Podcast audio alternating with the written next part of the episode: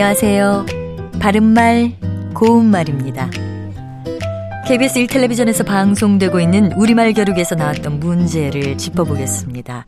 오늘은 우리말 달인 도전 일 단계 문제로 두 개 중에서 맞는 표현을 맞히면 됩니다.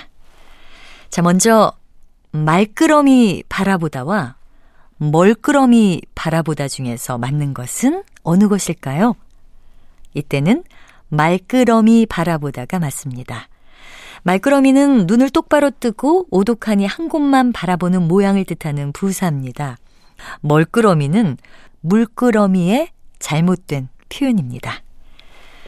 두 번째, 새 옷이 막가짠타라고 할 때 막가짠타에서 첫 번째 음절 맛의 받침은 시옷과 지읒 중에서 어느 것을 써야 할까요?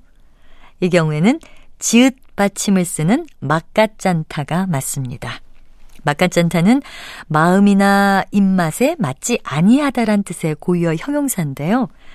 아, 나는 이 새옷이 막가짠타라고 하면 새옷이 마음에 들지 않는다는 뜻입니다. 마지막으로 강수를 마시다와 깡수를 마시다 가운데 어느 것이 맞는 표현일까요?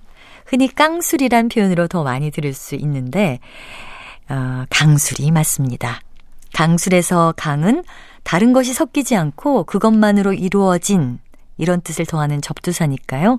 강술은 안주 없이 그냥 마시는 술을 뜻합니다. 바른말 고운말 아나운서 변희영이었습니다.